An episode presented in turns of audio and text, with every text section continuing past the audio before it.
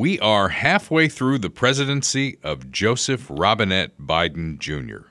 We're talking about more classified documents found at his house, found here, found there. Where's all this headed? Well, we'll speculate. Where's the country going under Biden's leadership? We'll look at several metrics, and you make the decision. That plus the news of the day, and maybe even some football talk as I'm wearing my Chiefs hoodie from the year we went to and won the Super Bowl. All of that ahead on this episode of Dale Carter's America. From the heart of flyover country, he's not on the far right, and he's certainly not on the far left. Like you, he's somewhere in the middle. This is Dale Carter's America. With Kurt Wheeler, I'm Dale Carter, and this is Dale Carter's America.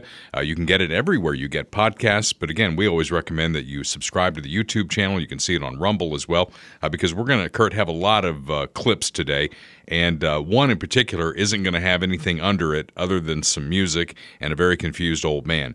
So you definitely want to get like the the picture version of this, right? Oh yeah, I mean all of uh, Biden's facial expressions cannot be conveyed over audio alone. All right, want to thank our sponsors right off the bat here.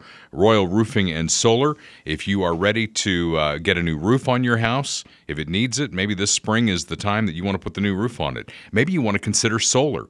Uh, the folks at Royal, Austin Watterson, our friend there, um, they'll come talk to you about it and see what you can get out of it, and and maybe you can turn your house into its own utilities instead of leasing. You can own your utilities. Call Austin and get that started at 816 540 7057. That is Royal Roofing and Solar. Glad to have them. Cass County residents, really good friends of the program, and uh, proud supporters of Dale Carter's America. Funhouse Pizza is on 50 Highway in Lee's Summit and 7 Highway in Blue Springs. Jim Dingman is the guy there, and Jim Dingman, a loyal proud American, retired Marine, uh, runs his place ship shape. In fact, I saw a meme and I sent it to Jim about uh, pulling your pants up. I know he's big on that. And he's uh, he just made a post for at the Lee Summit location on Facebook three hours ago. Do not forget to drop off your name and telephone number in the gold box before Thursday for a chance to win AFC Championship game tickets. Wow! So there you go. That's cool. So get to uh, Funhouse. What's he doing there? Showing off a little leg? yeah, he's showing a little leg. oh, leg. Jim. Oh, Jim. Don't do that. Um, 50 You, high. you, you have to you can't pull your pants down, but you can pull them up. I don't think bottom. that's a good look. Uh, 50 Highway in Lee Summit, 7 Highway in Blue Springs, Funhouse Pizza, great pizza, cold beer, cold um, soft drinks, uh, a fun atmosphere. Take the kids, take the family. It's where we do the live events of Dale Carter's America, and we'll, probably have one of those coming up uh, this spring at Funhouse Pizza. Uh, we also want to thank Bob Watson, who's been with us since the very beginning when we started adding sponsors to this thing.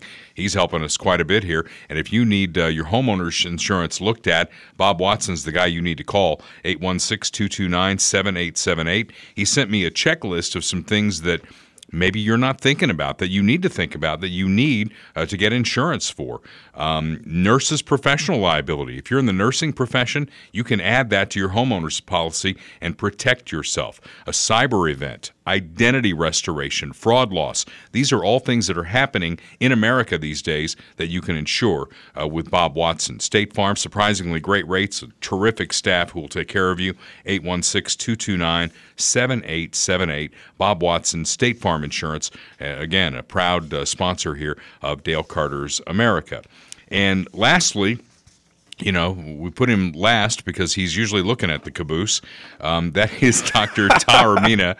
Hey, he, he has a great sense of humor. Dr. Mark Taormina, uh, Midwest GI Health in Lee Summit, serving all of eastern Jackson County for GI services, mainly the colonoscopy. When you get to an age, Kurt, you need to have it checked. I mean, I've had it done.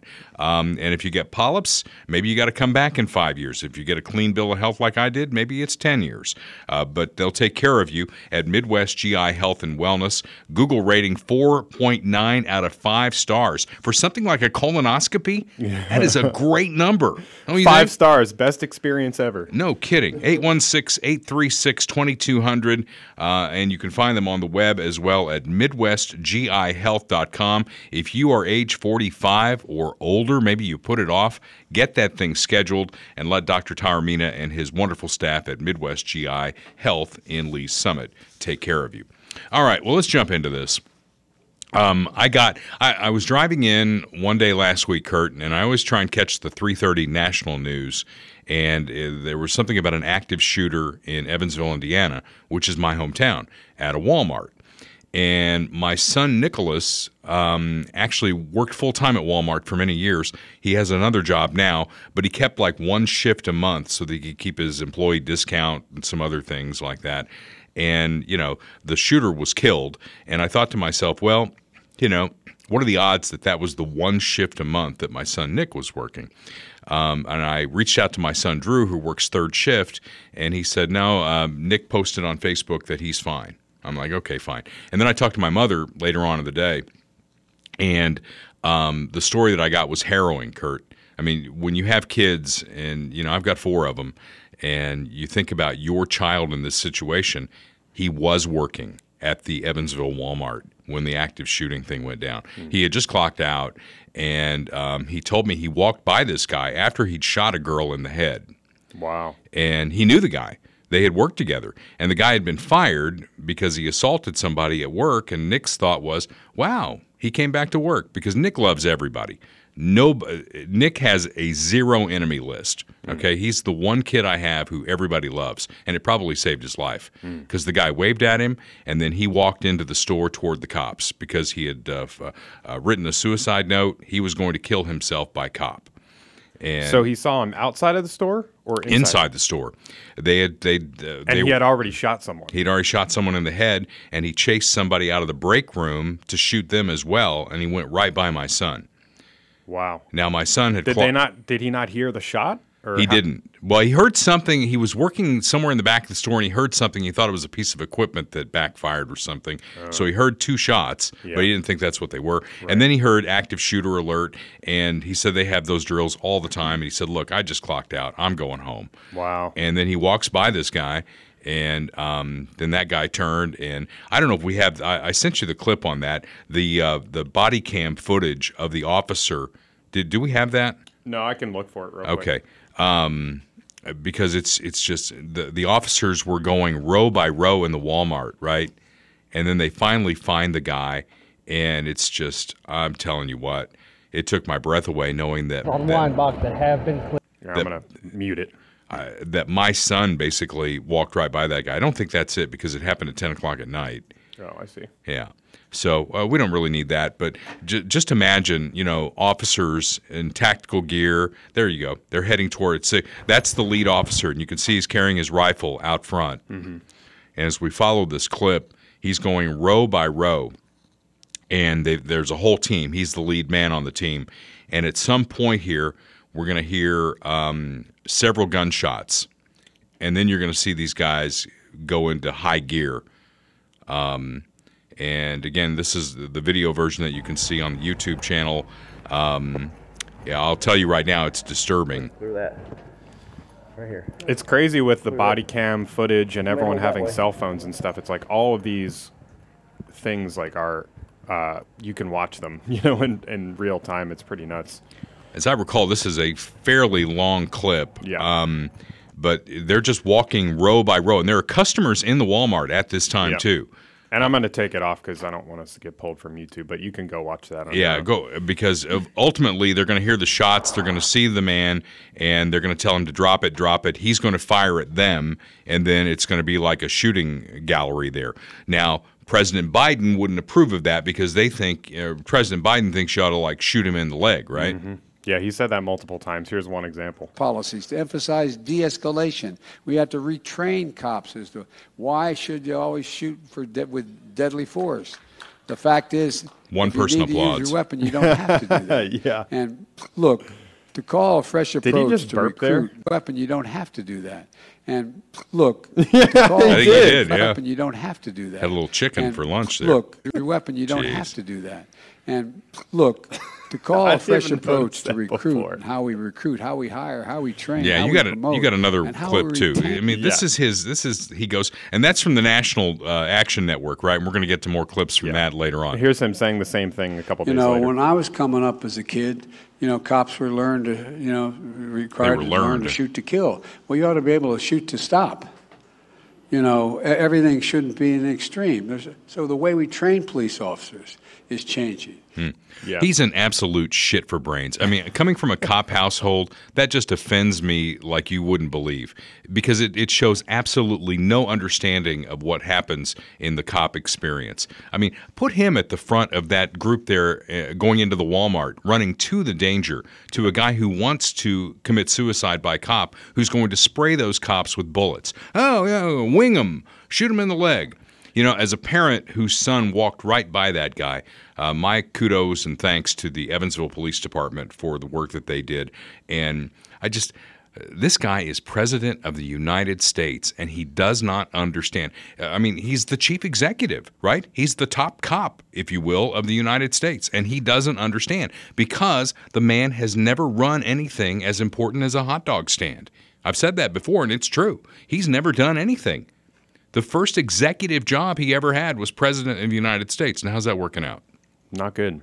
Yeah, I mean it's it's not only a lack of understanding and respect for the cops, but just a lack of understanding and respect for like self defense generally. I mean, I guarantee you the people that are trained to protect Joe Biden are not trained to shoot in the leg. Well, I think that's the pilot program. He should, you know, anybody that wants to take a shot at Joe Biden, the Secret Service should, you know, shoot him in the leg. Yeah. Yeah, Wing they 'em. should carry they should carry mace instead of guns. Rubber bullets. Yeah, see how that works. Rubber bullets. Yeah, Joe, you try that out and then you let us know how that works out. You know, something that I didn't put in the notes for today, but just kind of like a side rabbit hole that we can go down here. He talks about training cops and all that, right? Um, and the training center in Georgia is at the heart of all the violence that happened in Atlanta over the weekend. You know that, right? Mm-hmm. You got a bunch of thugs who, and it's not racist because all of the thugs who who created the carnage in Atlanta were all white. They're young white kids who came into Atlanta from out of state, and they created all this mass hysteria in Atlanta. And it all comes down to they were protesting at a training site for police officers to get more training that Joe Biden wants and you know they took a shot at him so the police shot back Yeah. and then this is the carnage that you that you're seeing on the video here that happened in Atlanta and you know there are people on the left who think it's racist to even notice and then it's like oh they were white kids that did this oh yeah well that's an act of terrorism act of terrorism they're probably Trump voters Well, they did arrest uh, a bunch of people, but yeah, they, they were did. all white. They were the all people white. That, that they They were all young white people, Yeah. like twenty somethings. You know. Yeah. Where the hell is this country going? Hell in a handbasket. And then you got Alec Baldwin. Is Alec going to go to jail? Um, I don't know. What do you think? Well, I mean, you know, he's Hollywood connected. Um, he does have that video uh, interview that he did where he said he didn't pull the trigger. Yet the FBI has looked at the gun and they've analyzed it and realized single action, right? It's a single action. Single action revolver. Yeah. Uh, the only way the gun went off is if somebody pulled the trigger. Yeah. Again, a single action revolver. Uh, if you're not familiar with how it works, you have to pull the hammer back and then you have to pull the trigger. So uh, single action is referring to the trigger mechanism. So it requires very deliberate uh, operation in order to fire. It doesn't just go off by itself. Yeah. So there you go. I stand behind Alec Baldwin 100%. Standing in front of him is too dangerous. And then here's another one for you too. You miss 100% of the shots you don't take. Alec Baldwin. so nice. That's awesome. I couldn't help myself. Yeah. then to Southern California. What's going on with Asian on Asian crime? What there's two of them now. You know, we had one over the weekend. There was another one yesterday, and that older Asian gentleman is in custody and I understand he's cooperating with the authorities. Why are older Asian men shooting Asians in California? I don't know. I mean, I think uh, if you look at statistics like of violent crime by race, most violent crime is committed within communities. So, uh, I mean, most Asian violence, I mean, Asians are statistically um, amongst the lowest. That's what I would think. Yeah, amongst the lowest groups in terms of violent crime. But, uh, you know, statistically, it happens within within your community. Oh, so, well, I know that. I've lived in Kansas City for almost 30 years, and black on black crime is a real thing, and it happens in Kansas City almost every day. yeah, probably literally every day, actually. Before we got the uh, details on what happened on Saturday, Um, liberals love to jump out in front of these stories and attach race to it. And we've talked about the liberal playbook many times. And play number one is it's racist. So see Chuck Schumer, the majority leader of the Senate, and uh, Adam Schiff, congressman from California, who won't be on any important committees because he's been kicked off. Um, and they both are hollering race from the get go. Yeah, They don't know uh, anything and they're hollering race. Schumer's tweet uh, We must stand up to bigotry and hate wherever they rear their ugly heads, and we must keep working to stop gun violence. I mean, it's sort of generic, but uh, you know what he's getting at. There was another uh, congresswoman from Wisconsin that got even more to the point, jumping ahead of the, the story. She said, "This tragedy is beyond hate. We are broken as a nation to have to ma- to have mass shootings and white supremacy reign terror."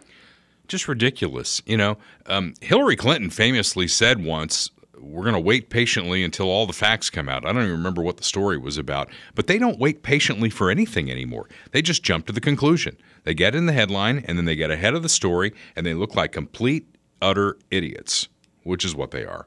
So there you go, uh, Asian on Asian, and of course uh, Biden likes to go. I'm going to get an assault rifle ban. I did it before. I'm going to do it again. Yeah, What kind of a movie are we? You can't even script a movie like what we're going through right now. Well, this happened in California, right? The shooting that you're talking about. Yeah. So there's Both a- of them. Yeah, there's a clip that uh, we watched before we started recording, and this is Gavin Newsom, The doing next a president. TV interview about gun violence. Yeah. I mean, the, the Second Amendment's becoming a suicide pact, it feels like. I mean, it's just, uh, you know, and that's the only question the community wants. How do you get, what about, I mean, Just what about our kids? notice when they go to something here. I'll pause it in a Uh, minute. What more can we do? Okay.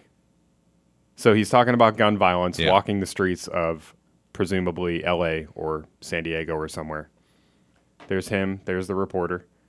Gun, gun, Yeah. gun, guaranteed. Well, let's give him the uh, benefit of the doubt. Perhaps maybe they're rubber bullets and they've been, you know, coached to shoot him in the leg or wing him.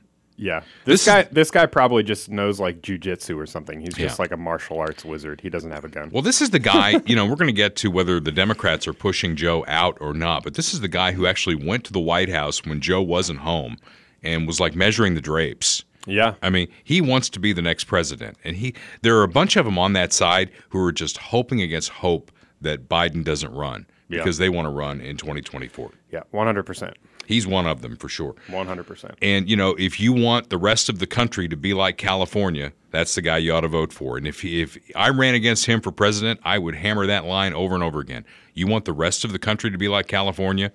Be my guest. Meanwhile, um, if you want to send a letter or, or whatever, um, the postage price is going up in America. Remember when they took the number off the stamp? You know, now it's the forever stamp. Um, and we bought a bunch of them because we knew that this was coming. Uh, first class postage now moves from 60 cents to 63, and the Postal Service says expect price hikes twice a year moving forward through infinity. They're, they're just twice a year. They're just going to keep increasing it. Now, here's my question about the mail in general. Do you send mail, Kurt? I mean, you're a younger guy. Do you send a letter? Uh, very rarely. Yeah. Um, I, I don't even pay my bills through the mail anymore. I pay all my bills online. Mm-hmm. Do you pay your bills online? Yep. So what's the point? I mean, perhaps the silver lining in all of this might be that the people who send you junk mail will be priced out of the market. Think about that. It costs too much to send this stuff, so they'll just keep calling my phone, and I'll keep getting scam likely on my phone. I just, you know, delete those phone calls. But it's going up. It's going to go up and up and up and up. I get more mail than I uh, send. Uh, like for example, Oh, I do too. I think everybody does. Yeah, I, I do like getting bills in the mail because I get emails about bills, and then I'll read the email. It'll be like I'll be at work or something, and I'll Yeah. forget about it. So when I get it in the mail, it's like a physical thing that I put on my desk, and it's a reminder. Mm-hmm. Um, and then you know I have older relatives that send birthday cards and stuff like that, but that's about it, really. I don't really send anything ever. No, I really don't either. Uh, and I definitely wouldn't send anything with a rainbow banner on it because it's just it's not my thing. I'm more of a red and gold guy for the Chiefs, a blue guy for the Royals, and all that. I don't ever mix all those colors together. They just look hideous together. Uh, we take you to Rainbow Night with the Philadelphia Flyers of the NHL. Um, a hockey player who plays for the game. He's got a long Russian name. I, I can't pronounce it. Uh, can you? Uh, Ivan Provorov. Provorov. Yeah. So anyway, he decides on um, what was it? Pride night. Pride night. Yeah, they were going to do these rainbow warm-up jerseys, which were just hideous. And and this guy is a very religious guy, and he didn't make a big deal out of it. Kurt, he didn't like throw a big temper tantrum or anything. He just didn't go out with the team to warm up. Yep. And here's the video of him explaining himself. Everybody, I respect everybody's choices. My choice is to stay true to myself and my religion. That's all I'm gonna say. Any, uh, like I said, that's all I'm gonna comment at, on that. Um, if you have any hockey questions, I would like, I would answer those. Can I ask a couple of hockey questions? I have a couple. Um, he's got a scar on his cheek. I'd love to know how he got that. Probably in a fight. And I wonder if he has all of his natural teeth. Are they all yours? I feel like most hockey players have Do not. lost some teeth. Yeah, they have. Of course, course they fight. You know, the, the old joke is, you know, you went to a fight and a hockey game broke out. Right. Um, so the tolerant left, Kurt, the tolerant left who says you should be able to express yourself any way you want, um, they've gone after this guy. Yeah. Yeah, they really have. I heard And- a couple of people want to run him out of the country. Oh, well, Oh, that's there's the jersey. Ridiculous. Yeah. Again, this is why you need to see it on YouTube and Rumble and all that. Uh, we love all the folks who listen to the podcast. And if you're just listening to it, you should Google the Pride jersey that the Flyers wore in warmups. It wasn't the game jersey; it was the warm-up jersey. Oh, so they didn't actually wear No. it for the game? No, he came out to play the game. He's a Oh, okay. professional. He just said, you know, you're going to run these out for the warm-ups. I think I'll sit this one. I mean, is there more of an obvious virtue signal than wearing a different jersey for warm ups than you do in- during the game? it's I mean, all about virtue signaling. But yeah, here's here's the clip that uh, was going viral. Uh, some sports reporter uh, complaining about He's obviously Canadian. yeah. Check out his accent. The National Hockey League need to attack this and figure this out. Ouch. Because what I heard last night was offensive and didn't make any sense. Because, for instance, if that was a military night, okay? Right. If anyone in Canada or in the States on a military appreciation night wouldn't wear a jersey pregame, do you have any idea the uproar that would have happened on that? Do you have any idea the backlash? Do you have any idea what happened on social media? It's, uh, it's, it's ridiculous what would have Well, happened. it was just a minute ago we were talking about the uproar that was happening with FIFA fever, where if you were seen with so much as Yeah. a rainbow anywhere, you had to fear for your life, imprisonment, Oh, or death. Yeah. Seriously. Well, that happens So- in and now here Iran. They hang they I just hang think gays from has to do tall buildings This is not in Iran. Are you This is done with this good now? Yeah, yeah, yeah. Okay. Um, well, you know, the same left that is excoriating this guy when NFL players were kneeling for the national anthem. Thank you, thank you. Is that what you were going to say? Uh, yes, I mean, they were like, "Oh my God, this is awesome! This is amazing that we can be such a wide, big tent in this country, and everybody's belief is is you know applauded and represented." And you know, um, were people like me pissed that they were kneeling for the national anthem? Absolutely. Did they get run out of the country? No. yeah. I mean, it's that that's that's one of the two obvious uh, responses to this, and the other one is like it. How ridiculous is it to compare reverence and respect for the military to being forced to uh, celebrate somebody's sexual preference, like two dudes banging? That's what that is. That's, That's what it. that's what That's they're it. trying to celebrate. Exactly. It's like these two things are not remotely the same. Like, how could you possibly make that comparison? It's the most ridiculous comparison ever, and it's why it's so silly that they're doing this in sports and in the National Hockey League. It's like, oh yeah, let's we're we're a professional hockey team. You know what we need? We need to like show our support for for you know gay dudes. It's like. What does that have anything to do with hockey? It's ridiculous. virtue signaling. And you know, the guy was so calm and everything, and and I, I probably how this happened was a reporter noticed he wasn't out there on the ice and thought, well, you know, maybe he's injured or something. And so they asked, and he said, you know, it's Pride Night. It's not my thing. It's you know, God goes against my religion, so I just sat that one out. And this guy's going off like you know that he burned a cross. Yeah, exactly. It's just it, it just doesn't match. Uh, I guess the intensity, um, much like Mount Rushmore, which has been there forever and ever and ever. And presidents of both parties, Kurt, have gone to Mount Rushmore, given speeches. You let Donald Trump go there one time, and then all hell breaks loose. Mm-hmm. It's been since the Donald Trump speech up there, right? Mm-hmm. And since that time, one of the things Biden has done is they don't shoot off fireworks on the 4th of July there anymore. Mm. Did you know that? No. That is a it's a national park, so it's controlled by the federal government, and they don't want to call any attention to it. So no fireworks on the Fourth of July, and there are people out there who want the thing destroyed. Um, and and now the Republicans are stepping in. At least you know they've got one House of Congress, and they can talk about it. At least that uh, they want to save Mount Rushmore. Yeah. Yeah, I mean it's uh everyone's saying, you know, this is stolen land. These people were terrible slave owning POSs, blah blah blah blah blah, all the same talking points over and over again. And they just have no respect for American history. They have no respect for the great men that created this country.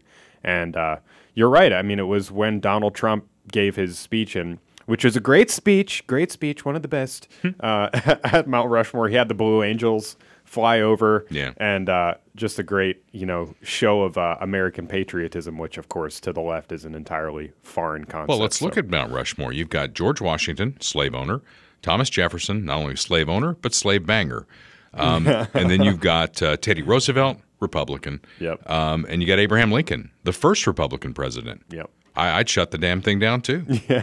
What the hell? All right. Uh, so enough on that. Sure. Okay, fine. Um, the debt ceiling debate is going on right now, and this happens every time. The Congress before spends all this money, the bill comes due with the next Congress, and you know the Democrats' hair is on fire because you know Republicans want to try and hold their feet to the fire on spending, and they want to tie spending to raising the debt ceiling, which makes a hell of a lot of sense, don't you think? The debt is at thirty-one trillion dollars and growing every day. And the Democrats are like, no, we just need to do that. In fact, um, there are a group of Democrats out there who want to do away with the debt ceiling altogether. I saw that. Yeah. Excuse me. You're right there. I think so. I'm choking on it. Um, yeah, they want to do away with the debt ceiling altogether. Why the hell not? I mean, you know, just keep printing more money. You know, we got reparations to take care of. We got, you know, um, college loan we got to retire. Um, they get me at mortgage retirement. You know, when, when they want to come and give me some money for my mortgage, that's where they get me to. And don't forget, Kurt, 10% kickback to the big guy. you always have to remember that. So this is going to be a battle that's going to go forward. There's going to be a lot of talk about it. At the end of the day, Republicans don't want to be seen as the people who shut the government down because America, America's bipolar. You, you get that right? Mm-hmm. America's bipolar because there are a lot of people like you and me who say it's insane to be $31 trillion in debt. It's, it's just insane. It's insane to run uh, multi trillion dollar deficits every year and just keep building that debt and building that debt. But the bipolar part comes in. There's a big majority of this country who likes the free shit that they get. Yeah, and they, and when push comes to shove, they're not really gonna do anything about it. They're gonna f- cave to the narrative of, oh, well, you don't want the government to shut down, do you? Oh, and well, then they'll- we will do whatever you want. Sorry. You know, we had John Dady on the show um, when he was running for Congress in the sixth district in Missouri, uh, and he reached out to me, and we could talk about this down the road. We don't have to spend a lot of time on it now, but he's behind a, a concept called the debt jubilee. Are you familiar with that at all? not at all. That's basically where you wipe it clean. Uh, he said it goes back to like you know medieval times when a new king would come in, they would just wipe out the debt and start over. How does that work, though? I have no idea, but but that's that's a concept called the debt jubilee, and there are people behind it, and we can explore it further down the road. Uh, I, I mean, my question would be, what about the people holding the debt? Yeah, I mean, you can't just wipe out debt with a wave of your hand. I don't really know how that would work, but it's it's like this whole idea that like money isn't real if the government's spending it instead of you spending it. Like we had somebody, our favorite liberal on our Facebook page, you know who I'm talking about. He's probably not listening right now, but he commented on your post on Facebook about the debt ceiling and he's like, "If we if we need to address spending in the government, we need to cancel the Trump uh, corporate tax cut because that's the problem. It's like that doesn't make any sense. So if we're gonna cut spending in the government, the answer to cut spending is to give us more of your money so we can spend more. What? It It's doesn't like- make any sense. It's like it's just totally circular logic, and these people will make any excuse to not actually address the problem, which is the government spending too much on dumb shit that nobody wants. You Right. know? Well, you know, we talked about it early on in the podcast. I mean, my feeling on the whole thing is let's determine what the government ought to do. Let's agree to what the government ought to do, and then how are we going to pay for it? Um, we're using the tax code for social engineering You know, it's 80,000 pages long.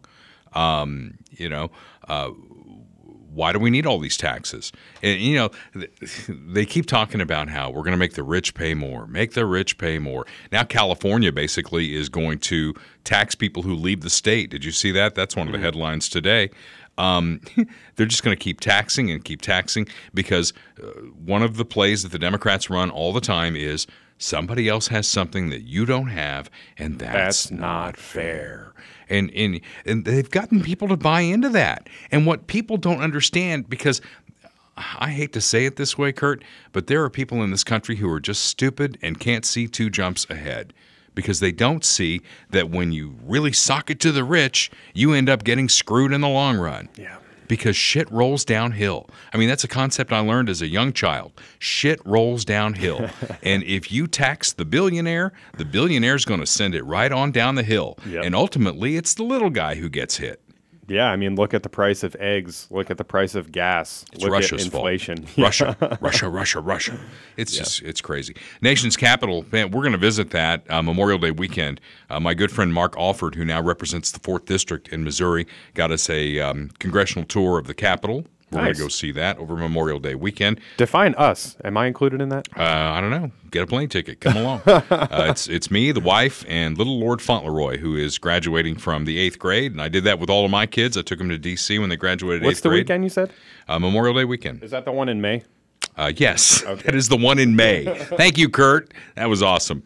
Um, yeah. So uh, we're going to Washington D.C. We're going to see all the sites. I just hope to God that we don't get any violent crime because now Washington D.C.'s city council, overriding their liberal mayor who thought this was a bridge too far, is reducing the penalties on pretty much every crime that you can imagine, including getting shot.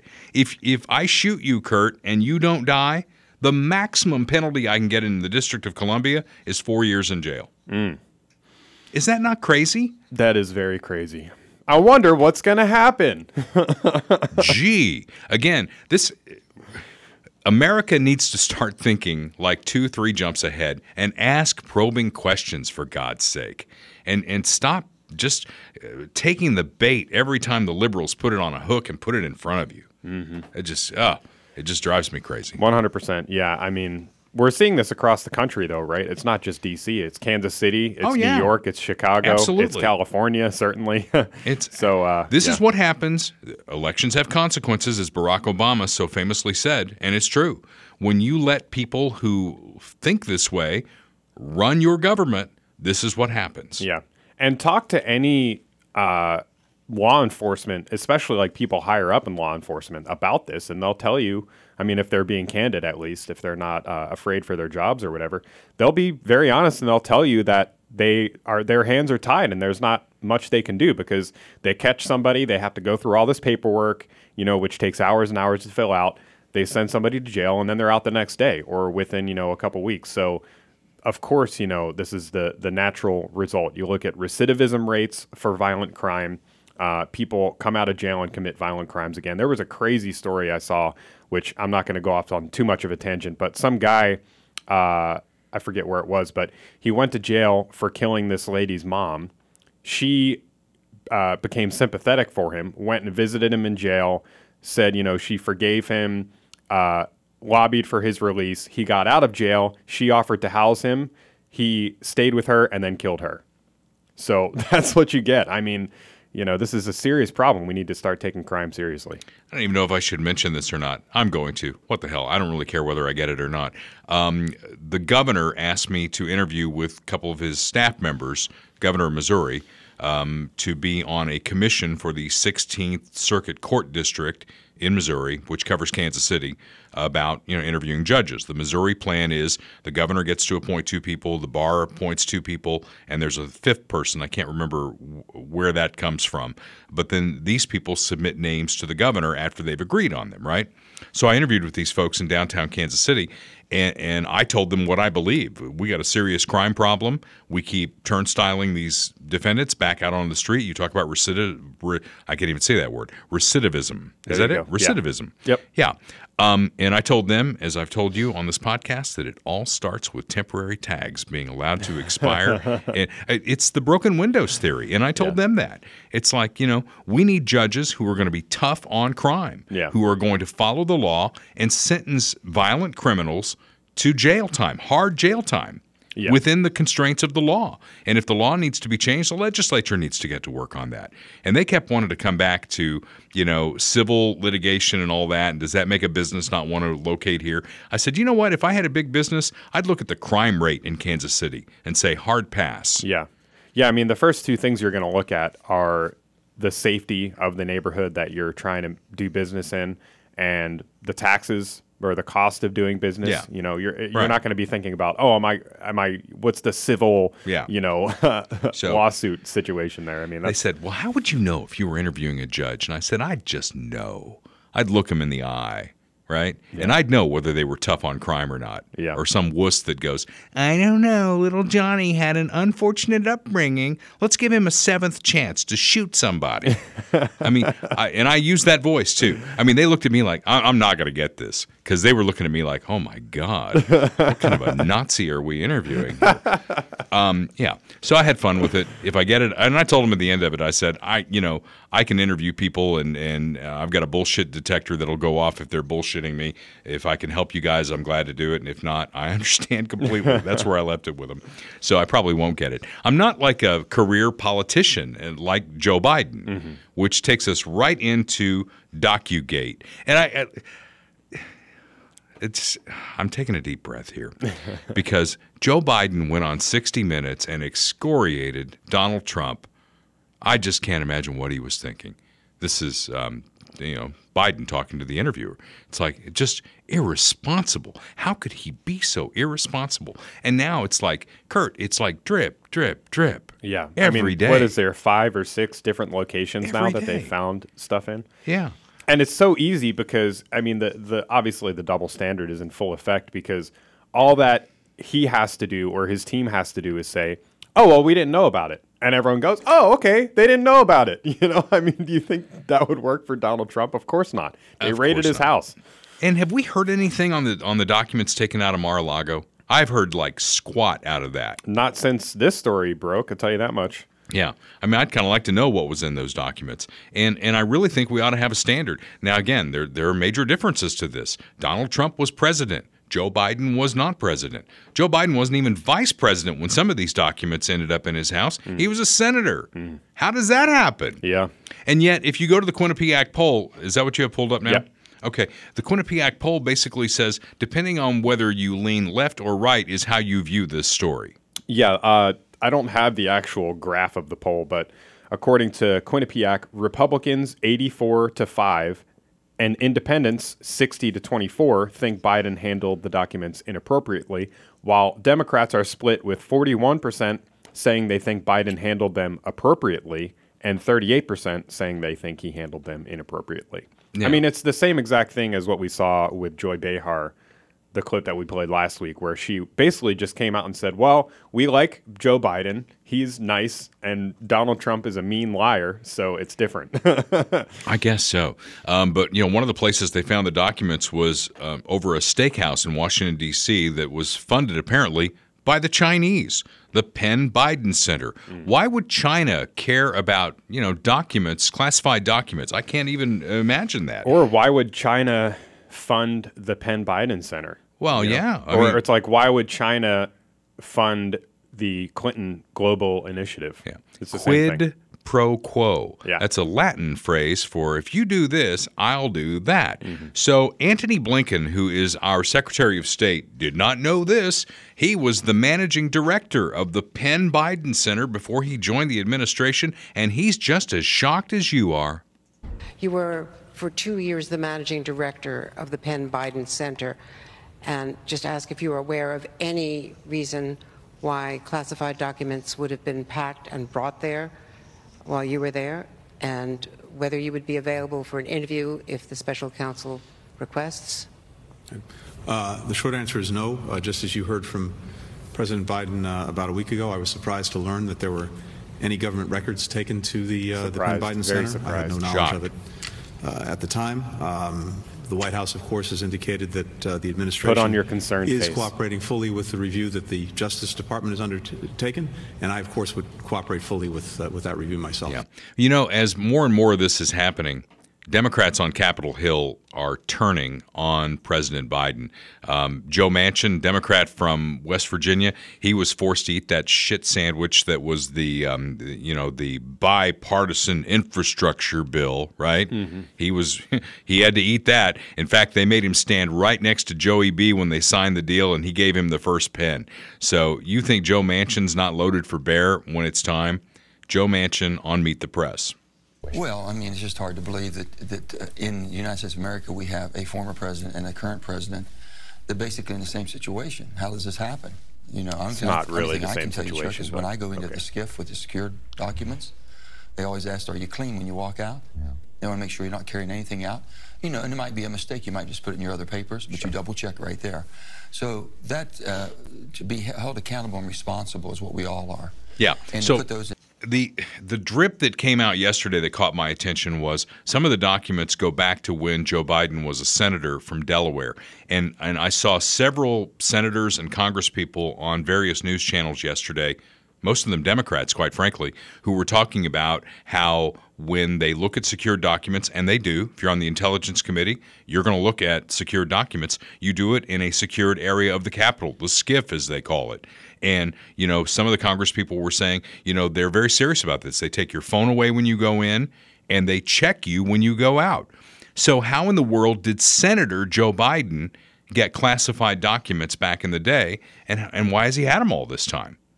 I think those are good questions, don't you? Yeah, I mean, it, it's like, yeah, the, there's obviously going to be a process here. Um, and how did they get out of there? I don't I have no idea. I mean, there's so much that goes on behind the scenes, you know, that we don't know about.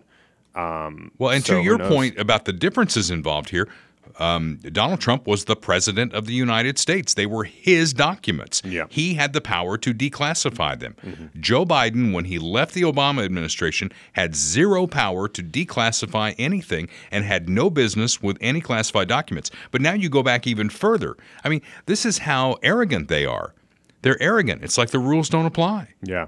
No, of course. And and they know that they Biden's team knows that he can just be like, "Oh, well, he didn't know about it," and it's going to basically be a pass for most people. And that's the strategy that Karine Jean-Pierre, the press secretary, has had for the past 3 weeks, however long this story has uh, you know, been around and she keeps being asked about it and she keeps saying, "Well, he said he doesn't he didn't know about it. We're doing everything, you know, by the book. He said he didn't know about it. We're doing everything by the book." And that's her only answer Well, no, the she- other answer is the president takes this very seriously. Right, right, right, right. Which you could make into a drinking game. Yeah. I mean, she said it so many times. And, you know, I was thinking this before I saw this clip with Matt Gaetz, uh, the congressman from Florida, um, because this story was broken by CBS News. Not exactly a friend to the right, correct?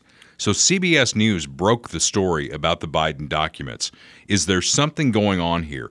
Are Democrats looking at this guy going, Oh my God, we're going to have to run with this guy at the head of the ticket in 2024? And uh, Matt Gaetz um, was on Fox News and summed it up this way. Well, things in Washington aren't always what they seem. Consider this. It was Joe Biden's Democrat personal lawyer that was rummaging around his stuff looking for what? Evidence of a crime that his septuagenarian client committed nine years ago. And then he alerts the Democrat staff at the White House that does the absolute worst thing you could possibly do. They sat on the information. They should have diffused the Trump matter and then inoculated themselves in the process. Then the moment this is leaked to CBS, you have the Democrat Biden Department of Justice appoint a special counsel. And now the big tell is that even Joe Biden's strongest allies in the Congress, like Senator Coons, are saying that they approve of the appointment of a special counsel to criminally investigate the president. Maybe the deep state and a lot of these Democrats have figured out that they'd rather roll with Gavin Newsom than Joe Biden. The Republicans might not even have to help the Democrats take out their trash. See, and that is such a great line. So I wanted to conclude this segment with Is it better to impeach or let this be the top story every day? You're asking me? Yeah. Um because the, know. the Republicans in the House have the power to impeach. I don't think it would go anywhere in the Senate. Uh, and there was a school of thought, well, you impeached our guy twice, so we're going to impeach your guy at least once. Um, and it wouldn't go anywhere in the Senate anyway. Um, so if he was impeached and let's say removed, and then you'd have Kamala Harris and you'd have the former president, Joe Biden, um, and the story would go away. You know that, right? So this now is the front burner every day that we're going to be dealing with. And, you know, there's an old adage when your opponent is killing themselves, don't throw them a rope. Right, right. Yeah, I mean, I, I think the story is going to go away either way eventually, and people will forget about it because the I American don't know, man. voters have, you know, low IQ and short attention span. Right, they the attention span of a gnat. But right now you've got the media. The media thinks you know they've they've been misled here. They're pissed. It's not just Fox News. Mm-hmm. You go in that briefing room every day, and Karine Jean Pierre, and I feel sorry for her. I really do because she's not getting any help from the She has the hardest job in Washington. It's a tough job, and and now ABC and CBS and and Washington Post and all these other liberal publications feel like they've been handed a load of horse shit, and they're pissed about it. So it is going to be the story for a long time here every day. And what Biden tried, and that's why I think there might be a little conspiracy afoot here with uh, the Democrats because he wanted he wanted to come off the midterm where they didn't do as badly as they thought, right? Yeah. And he's had some things kind of go his way, and he wanted to announce for reelection. And now this, mm-hmm. which pushes it back and pushes it back and pushes it back. Yeah, I mean, as far as the impeachment thing, I think there's certainly grounds for impeachment if, you know, this all comes out that he illegally handled these documents and things like that. But it's become such a political process, and it is in, in, in some sense by its nature a political process. But there has to be some legitimate reason to try and impeach a president. You no, there just- doesn't. It's a political procedure. yeah, I know, but I'm just saying, based on like decorum of how government is supposed to operate, you know, you shouldn't just be. I'm not saying legally you can't do that. I'm just saying you shouldn't uh, just on a whim because you don't like the cut of his jib or whatever. Trump shouldn't have been impeached either, Tom. Yeah, yeah, of course, of course. I totally agree with that. Yeah. Um, and there is something to be said about you know political retribution. If you're going to impeach our guy, then we'll impeach your guy. If you're going to just muddy up the water and make every you know president uh, that you don't like be impeached, because you know, I mean, I will put hundred dollars on it right now. The next Republican president will be impeached if there's a Democrat Congress. Guaranteed. They'll find some reason that they don't like him. They'll try and impeach him because they do that every time now. I mean, that's just going to be the path moving forward. So Cheapens it. yeah, but I mean, if that's if if we're mudslinging, then maybe we're just mudslinging. If they're slinging mud at us, maybe we need to start slinging mud back. I don't know. I don't know how I feel. I think while the circular firing squad is going on, we should just sit back and watch. Yeah, that's a good point, too. Kind of my point on that. Uh, moving on to the next uh, segment here. Well, I don't even know where we are time wise. We, we knew it was going to be a long episode. Yeah, we're at forty-seven minutes. All right, well, just buckle in. Uh, because when I was a kid growing up, we used to have these uh, books that would come with like a little 45, right? It would tell a story. And, you know, when you heard the, you know, you turned the page or whatever. You familiar with those? Yeah. Yeah. Well, anyway. Not with the forty-fives, but Well, yeah. we had 45s when I was a kid. And one of my favorites was Hans Christian Andersen's The Emperor's New Clothes. Are you familiar with the story? Uh-huh. That basically, you know, the emperor is walking around naked and nobody will tell him. You know, they just say, "Oh my God, I love the new suit, man! It looks awesome." Um, our emperor, our president, has no clothes, and and now people are starting to notice, even on the left. Um, he gave a speech at Al Sharpton's Action Network, which is just, I mean, you talk about a fleece job. Uh, Al Sharpton is the biggest separator of the races who is invested in the separation of the races and for us to be at each other's throats. And he had a he had a speech that was bizarre. It was all over the map. Um, he lectures cops, gun owners, insurance companies, and really, Kurt, his staff when he goes off prompter and he takes like the the you know the the handheld mic right, Uh-huh, right. like a stand-up comedian when he gets away from the podium there and he's got his stand-up mic they must shit their pants Yeah. it's like oh my god what's he going to say now He would make a great stand-up comedian, I think, but not for the normal good reasons. so do we have the first one lined up here this is the insurance. bob watson clip. i hope you're listening If you live in one of those neighborhoods and you have the same exact car I have in the other neighborhood, you pay more for your insurance than that side. No basis for it, none at all, other than you're black. Okay. So I don't know, Bob. Uh, Do you really change people's rates depending on whether they're white or black? I mean, I just don't think that's the case. And when you need your insurance, whether you're white, black, Hispanic, Asian, maybe you're an alien from another planet. Perhaps you're a Vulcan who has discovered Earth for the very first time and you want to drive a car. Well, Bob Watson's the guy you need to call. 816 229 7878. Surprisingly great rates. And I doubt, seriously, I mean, I haven't investigated Bob, but I doubt seriously that Bob or State Farm discriminate because you're black. Hey, that's how he says it, Kurt. Yeah, yeah. Because you're black. Well, that's how he said it when he said, uh, "If you don't vote for me, you ain't black." You ain't black. because I'm at one with the black people. Yeah. And the coded language there is if you're black, Yeah. you got to vote Democrat. Oh yeah, of course, of course. Yeah. So what else you got from this? Okay, speech? this one you haven't seen yet. I wanted Okay. to I wanted to save this so we could get a genuine reaction because this is just so good. This is maybe my favorite Biden clip ever. Congratulations today, the honorees, uh, including your wife, uh, who I understand uh, is a birthday today. Well, look, my wife has a rule in her family. When somebody's birthday, you sing happy birthday. You ready? Oh no. Happy birthday to you. Happy birthday to you. Happy birthday, dear Alvin. Happy birthday to you. Oh my god. I hadn't seen that clip. Yeah. All right. Isn't that great? Yeah, well, this was the same speech where he was. We played the clip earlier in the podcast where he was talking about, you know, if you're a cop, why do you got to kill somebody? why you got to kill somebody? It's just so funny. And it's like it's relatable, right? Because I mean, we've all been there, right? We've all been there where you're at a party or you're at the restaurant, you know, you're at Outback Steakhouse and they come out and start singing happy birthday and you're like, "Happy birthday, dear." Yeah. But it's like you got to do something. I mean, you forgot her name. At least like take the mic and like point it to the audience. Oh, like, yeah, you "Happy guys." birthday, dear. Yeah. but Well- he just like holds the mic. Happy birthday, dear.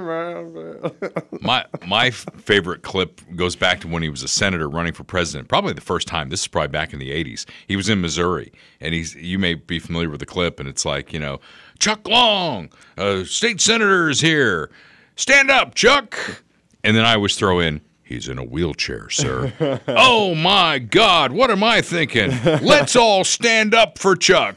That's like, he's gotten so many over the years, and now he's like this 80 year old man who's president of the United States. That's just crazy. Well, here's another one from Yeah. the same speech. Okay, go. and ban the number of bullets that can go in a magazine. There's no no need for any of that. I love my right wing friends who talk about the tree of liberty is water with the blood of patriots. Give me a, if you need to work about taking on the federal government, you need some F-15s. You don't need an AR-15. RA, AR, RA, whatever. Yeah, well, Martin Luther King Day, of course, uh, Joey B was visiting black churches because that's what you do. And let's say one thing to rest. I may be a practicing Catholic. I used to go to 7:30 Mass every morning in high school and then in college before I went to the black church. Ooh. Not a joke. Andy knows It's not this. a joke. Not a It's joke. Not a joke. Was Corn Pop there? Maybe he was like trying to, you know, buddy up with Corn Pop. It's so much not a joke that this is how comfortable he is in the black church. Okay, this is you got to have the video going here for this because he's with Raphael Warnock at Warnock's church, probably in Atlanta, right? The Ebenezer Church. Yeah. Oh my. he's probably you know if he went to 7:30 mass every day, he's probably thinking Sister Mary Esther's about to knock half these people in the head because you're not allowed to make noise. Ooh, what, what? Oh. yeah. Look at his face. And here's the other thing, you know, he's such a great practicing Catholic and all that. How does he square the fact that he's so supportive of abortion? But that's another story Yeah, well, for another day. Okay, so the emperor has no clothes. You're going to see some things happen very quickly. Ron Klain is out as chief of staff. The dominoes are falling. Others are going to fall. Uh, I can't see Karine Jean Pierre in that job very much longer. Can you? No, I mean, but anyone who is in the job is going to have a very tough go of it. So, is anyone else really going to be any better? Let's be honest. Oh, I don't know. I mean, you know, uh, Jen Psaki's got to be thanking her lucky stars that she got out when she did. The self inflicted wounds continue. The state of this economy and the state of the country We voted, we, not we, the country voted for this. You voted for this. If you voted for Joe Biden, you voted for this. And Jamie Dimon at JP Morgan Chase, who's a really smart money guy, I'd trust him with my money before I'd trust Joe Biden with it. He predicts the Fed will increase the prime to 5%. Now, that's the prime. What does that mean for you if you're going to buy a house or buy a car? Uh, more expensive. Yeah. So the question is who's going to finally step in and take the keys away from grandpa? Who's going to take the nuclear codes away from this guy? the nu- he has the nuclear codes. All right?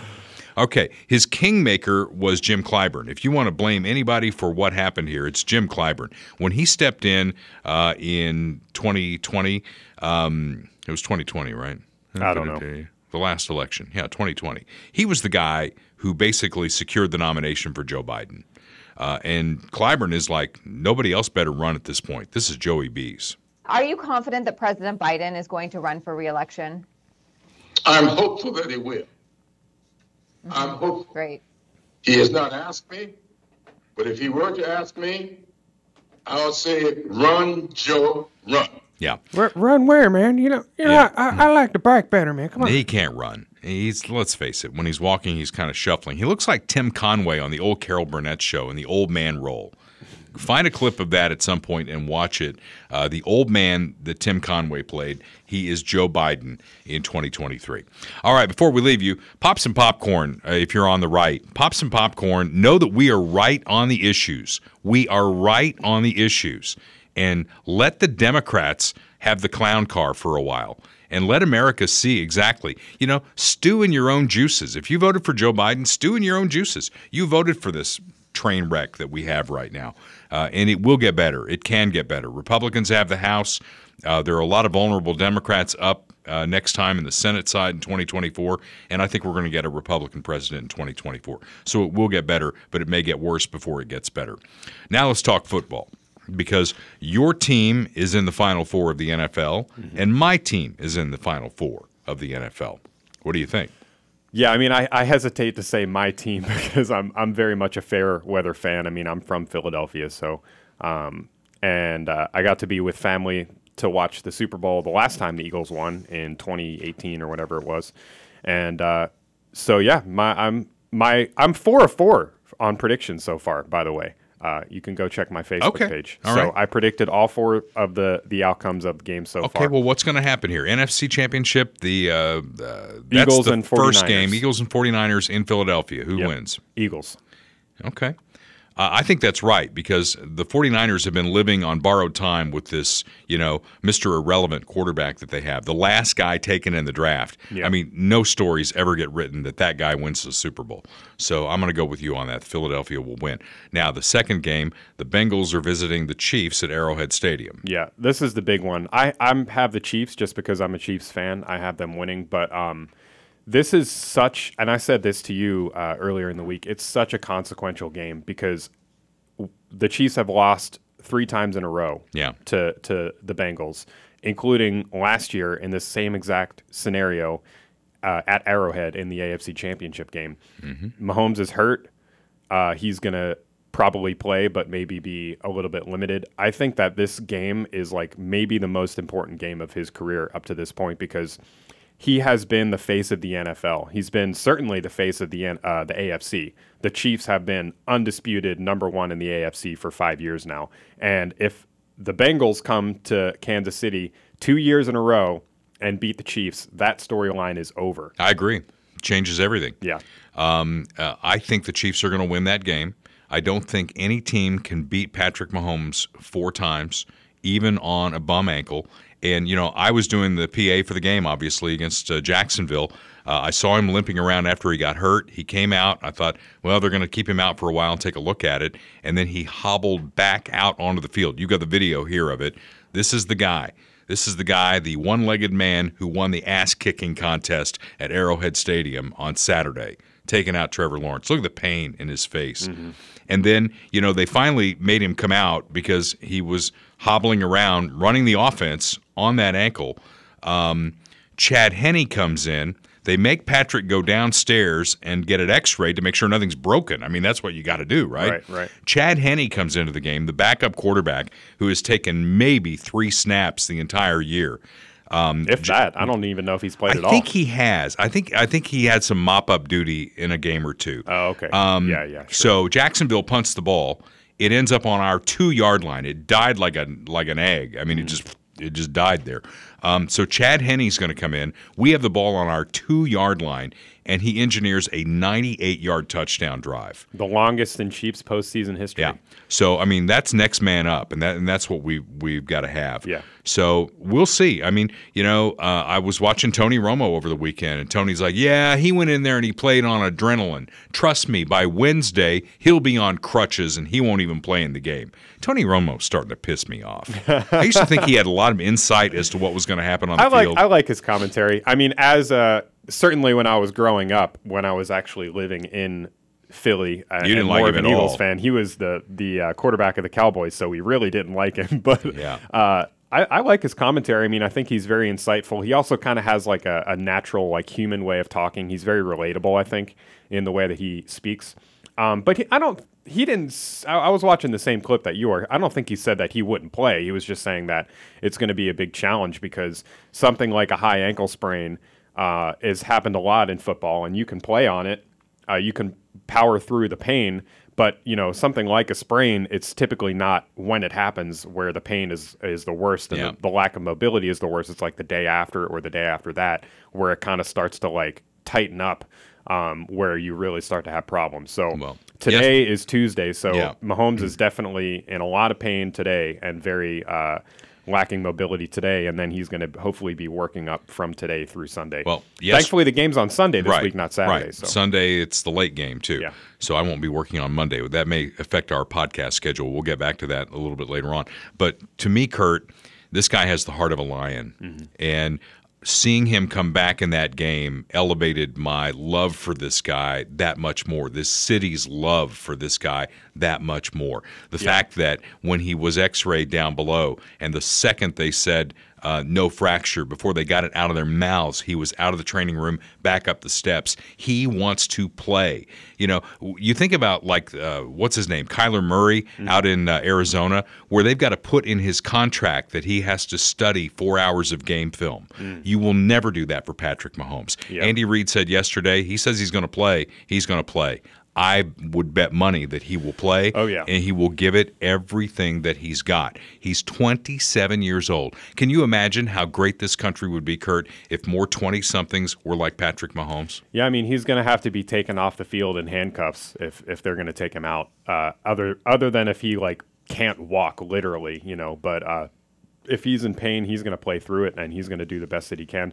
And it, it's really amazing to see to me because like growing up on the East Coast, living in Philly, living in the DC area, visiting New York, these are like big metropolitan areas. Yeah. There's a lot of celebrities from there. There's a lot of people that you could point to say this guy you know we have all these famous people from philadelphia or whatever um, and kansas city is a little bit smaller but it's still a big city i've never seen in my life somewhere certainly that i've lived like one guy be the face of a city as much as Patrick Mahomes is Yeah. the face of Kansas City, Missouri, and it's uh it's crazy. I mean, he's on every billboard. Everyone knows him. He's like the he's like the guy here, and he's proving it with the heart that he he plays with, and with uh, with his drive to continue and and win. Uh, you know, get to another Super Bowl. So we'll see what happens. Probably in the 70s and 80s, George Brett was that guy Yeah. in Kansas City, Yeah. uh, but not even to the level that Patrick Mahomes is. This is his city. He owns part of the Royals. He owns part of the soccer franchise. He owns restaurants The in current, town. yeah, the women's soccer He- team. Yeah, He is invested in this community.